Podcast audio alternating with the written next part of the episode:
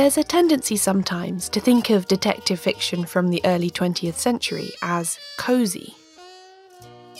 In fact, in some countries, the phrase cozy mystery even serves as a semi official subgenre of crime writing, especially in America, where it's defined against the so called hard boiled stories of writers like Raymond Chandler and Dashiell Hammett.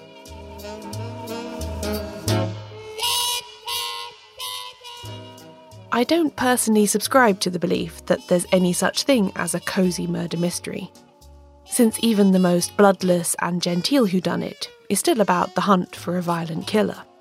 But it is certainly true that some writers from the golden age of detective fiction between the two world wars created characters who were a little more conventional than others. Miss Marple is always described as being pink and fluffy, and aside from her interest in crime and human nature, She's keen on knitting, gardening, and getting good bargains on high quality household linens. Whereas Gladys Mitchell's Mrs. Bradley, who first appeared in print in 1929, just two years later than St. Mary Mead's most famous resident, was, according to her creator, dry without being shrivelled and bird like without being pretty. Mrs. Bradley's interests are many and varied, but include garish silk dressing gowns and witchcraft. Was the woman who created this strange reptilian sleuth and then wrote 66 novels featuring her? Well, today we're going to meet the great Gladys.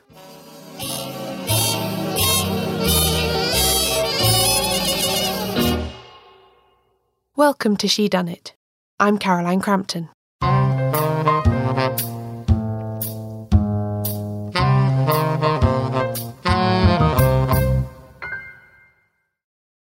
Gladys Mitchell's long life spanned much of the 20th century, and it's incredible to think about all the change she witnessed. She was born in 1901 in Cowley and brought up in Oxfordshire. After the First World War, in 1919 she went to the University of London and qualified as a teacher, focusing her studies mainly on history. From the age of 21 until her retirement in 1961, she worked as a teacher of history and games in a series of girls' schools with barely a break. And during that time, she also wrote at least a book a year. Mostly they feature Mrs. Bradley, but she also produced five historical novels under the pseudonym of Stephen Hockaby. And after her retirement, she debuted a second sleuth in a series of six books published under the name Malcolm Torrie, which are about a crime solving architect named Timothy Herring. Oh, and she also wrote 10 children's books under her own name. I really don't know where she found the time.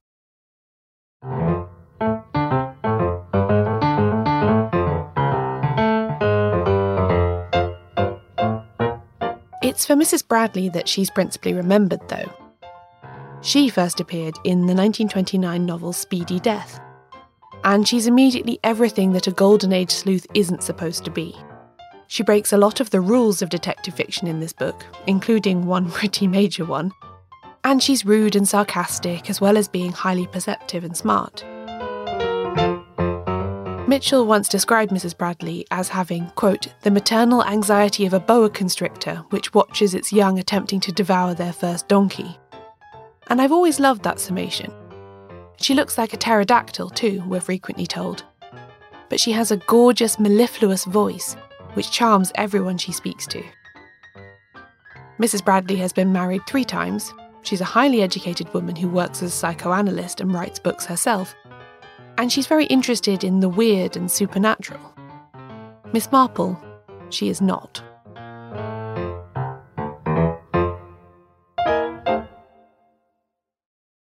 But for fans of Mitchell and her foremost creation, it's that difference that makes her books so appealing. Well, they're so funny.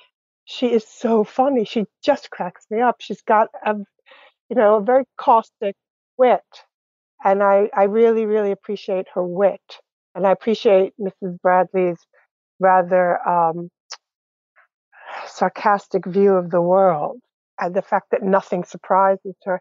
And I also, I happen to, I'm a big fan of the Mitfords, and there's a kind of writing from early in the 20th century that I know is not to everyone's taste, but it's very much to mine. It's almost it's almost very brittle. And for example, in the beginning of Speedy Death, the characters burst into the scene and they start talking nine to the dozen in that particularly arch, now archaic style. And I am a sucker for that stuff. I love that. This is Lee Randall, a writer based in Scotland and the programmer for Granite Noir, Aberdeen's crime fiction festival. She came across Gladys Mitchell completely by chance when a package of reprinted novels landed on her desk at her newspaper job. So I took the books home, and um, they were sort of random sampling. I can't even remember what the first three I read were. And I fell instantly in love with the language and with Mrs. Bradley, who I think is the most marvelous creation.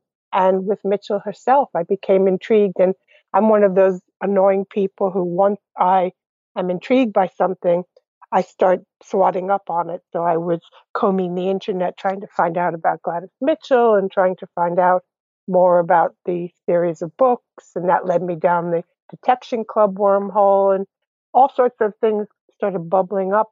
I don't want to take the edge off the shock you get from reading a Mrs. Bradley book for the first time, because you should absolutely try one for yourself. But here's a small taster of what you could expect from Speedy Death, for instance. No, I mean that book has everything. It's a it's a locked room, cozy crime, country house mystery with transvestitism and uh, nymphomania and psychological shadows and light, and then a rousing courtroom scene at the end. It's got every single thing you could possibly have in a book. And it's so brazen. I, I loved it. Mitchell tackled topics in her book that most other Golden Age novelists avoided completely. Oh, God, they're not cozy in the slightest. All sorts of things go on. And she also, the other person I often compare her to is Colette, because sometimes when I'm reading Colette, I have to put the book down and turn to the um, copyright page and say, how this book feels so fresh, so modern. It's talking about subject matter that we forget that that sex was not invented in 1963. People have always been smart and savvy and perverted and weird and intricate. Always, always, always. And Gladys Mitchell just puts it all out there on the page. Mitchell's work was popular during her long lifetime. She died in 1983 at the age of 82. And she was an early member of the Detection Club, that association of crime writers who met regularly in London from the 1930s onwards and collaborated on novels and short stories. Alongside Agatha Christie and Dorothy L. Sayers, Mitchell was hailed at this time as one of the big three women detective writers, even though she took quite a different, subversive approach to the form and never attained the global popularity that Christie certainly enjoyed. Mitchell said herself in an interview from 1976 that her books, quote, never made much money, and that she never regretted keeping up her teaching career. During a brief break between jobs, she said that she missed the daily self discipline and irritations of classroom work. After Mitchell's death, her work fell out of favour, and perhaps it had been doing that for a while before as well. Copies of her novels became somewhat difficult to track down, and without new reprints and an active literary estate, her stories weren't finding new readers, although three novels that were published posthumously sold well. For a couple of decades, only the most ardent of fans were still reading and talking about Mrs. Bradley. It's astonishing how quickly a writer, even one with such a significant body of work, can completely disappear from the public view.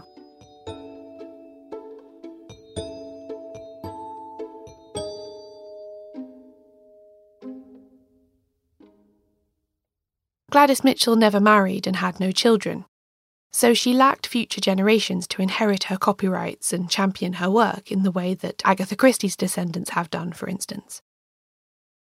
Mitchell is sometimes included in that group of lesbian or queer Golden Age writers that also includes Ngaio Marsh and Josephine Tey, although there isn't any direct confirmation of this from her that I'm aware of. Mitchell's fiction certainly exhibits a more liberal attitude to many aspects of sexuality than almost all of her contemporaries, but that's not definitive evidence of anything, nor is it particularly useful or kind to think of another person's private life as a mystery to be solved. What we do know is that Gladys Mitchell was a fiercely independent, active, and self sufficient woman. Certainly, in the first few decades of her professional life, this would have marked her out as extremely unusual. As I've talked about on previous episodes, the years after the First World War certainly saw a great opening up of opportunity, especially for educated middle class women. But her decision to live alone and split her talents between teaching and writing would still have marked Mitchell out. Given her circumstances and the brilliant strangeness of her fiction, it's not that surprising, therefore, that her work declined in popularity after her death. And there'll be more on that after the break.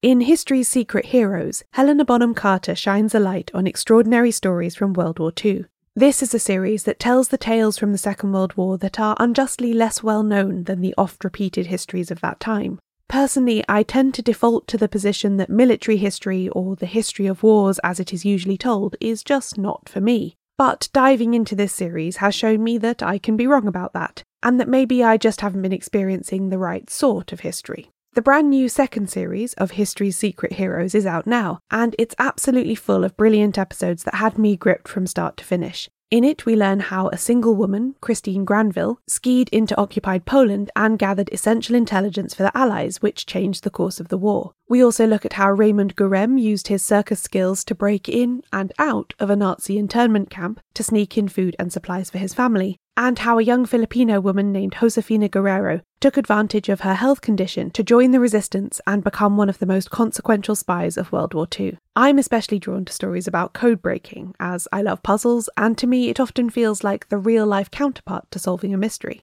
I loved the episode called The Unbreakable Navajo Code, about a group of Native American soldiers who devised a code for the Allies' use. And I also really enjoyed the one about Emily Anderson, an Irish cryptanalyst who worked both at Bletchley Park in the UK and then in Cairo to decrypt vital intelligence. Helena Bonham Carter voices all of these episodes in a way that makes you feel like they're just being whispered directly into your ear by someone who really knows how to tell a dramatic tale to full effect. There are experts interviewed, but also friends, family members, and witnesses, so each story feels personal and intimate as well as historically significant. Episodes will be released on Mondays wherever you get your podcasts. But if you're in the UK, you can listen to the full series now, first on BBC Sounds.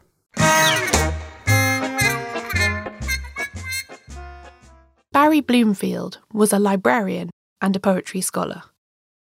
He died in 2002 and is probably best known today for his bibliography work on two major 20th century poets, W.H. Auden, and Philip Larkin. For our purposes, though, the most important thing about Bloomfield was that he owned a near complete set of Gladys Mitchell books that he kept in his spare room. Bloomfield first became acquainted with Larkin when he began work on the bibliography of the poet's work, and the two were soon fast friends, with Larkin often staying in that spare room where all the Mrs. Bradley books were kept. Indeed, detective fiction seems to have been a key part of their relationship, Larkin's nickname for Barry was Inspector Bloomfield because of his diligent research on the bibliography. Books that Larkin gave his friend as gifts often had inscriptions that refer to this, with one reading, To Inspector Bloomfield, the start of a fresh investigation. Love, Philip.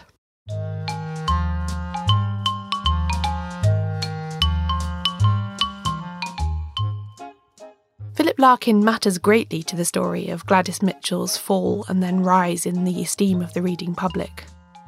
He was an ardent fan of her work and believed that her books had value not just as detective fiction, but as novels in their own right.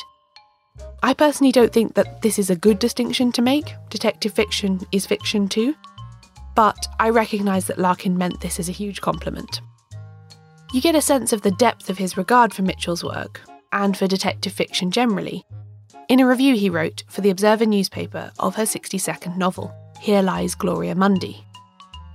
He goes deeply into where this book fits in the canon of Mitchell's whodunits, and even references Miss Murchison, a character who only appears in a significant way in one Sayers novel, Strong Poison.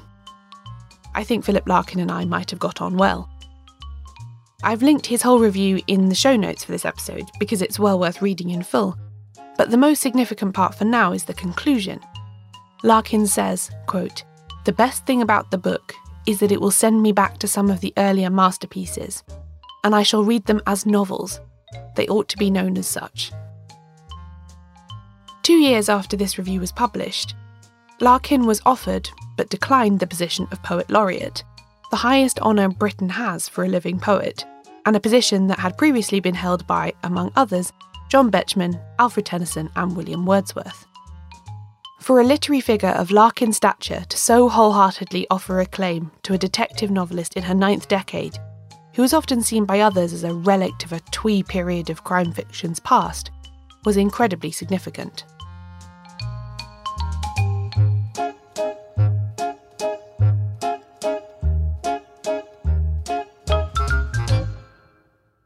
Larkin's nickname for Mitchell, the Great Gladys, now adorns a lot of the reprinted versions of her novels. I would hazard a guess that without this blurb, Mitchell's work might have languished unrecognised by major publishers for even longer than it did.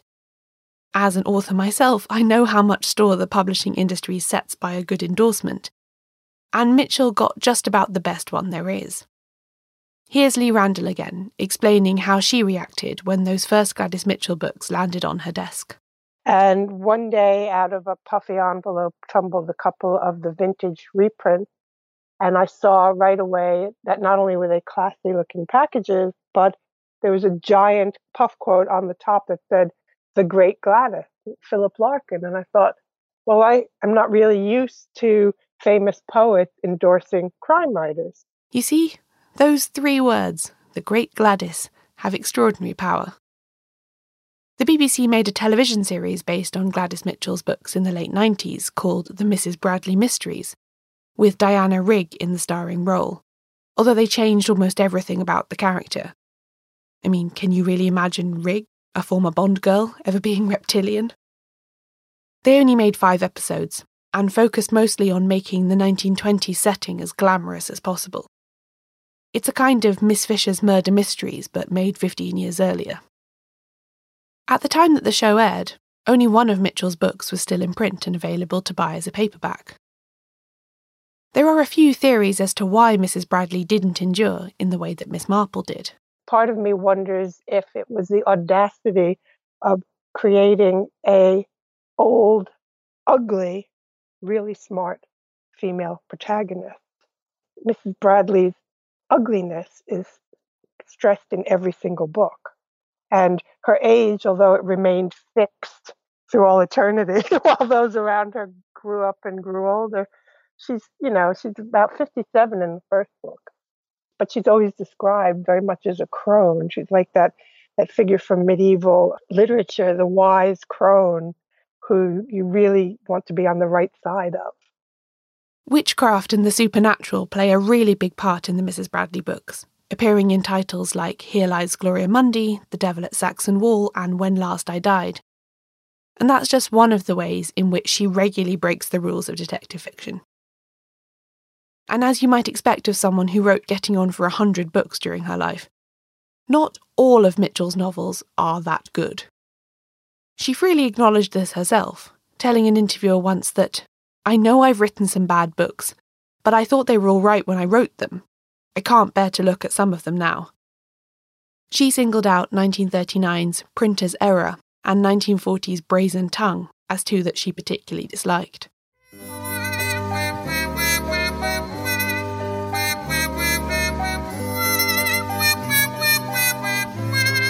In 2005, a small US based publisher of mystery fiction put out a volume of previously uncollected Gladys Mitchell short stories titled Sleuth's Alchemy. It was surprisingly popular, testament both to the quality of Mitchell's own work and to the general revival of interest in classic early 20th century detective fiction that had been building for a while. Several other small scale reprints followed, and in 2009, Vintage started republishing her books in mass market paperback form again, in a distinctive tri-band cover style that recalls some of the original Penguins. Now, new readers are spoiled for choice when it comes to Gladys Mitchell novels. You can browse all the spines together in a bookshop and allow yourself to be carried away by the promise of their titles. Should you begin with Nest of Vipers? Or maybe Here Comes a Chopper? Perhaps Hangman's Curfew will do the trick for you, or Spotted Hemlock, Watson's Choice, or The Mystery at the Butcher's Shop. But wherever you begin, I can guarantee that your first Gladys Mitchell novel will be completely unlike any other whodunit you've tried before.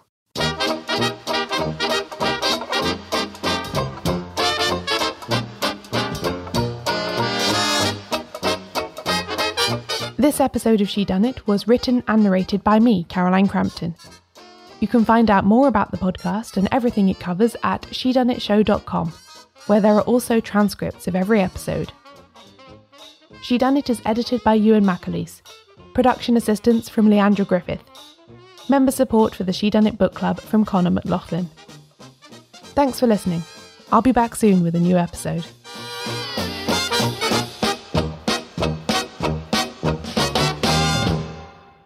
Next time on Shedunnit The Pale Horse.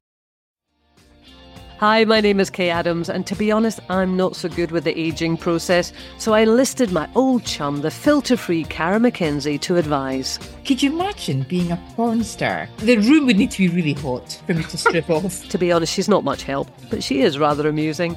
And along with some great guests Jo Brand, Andi Oliver, Anton du Beke, Ruth Langsford, and Craig Revel Horwood, darling, we are learning how to be 60. Listen wherever you get your podcasts.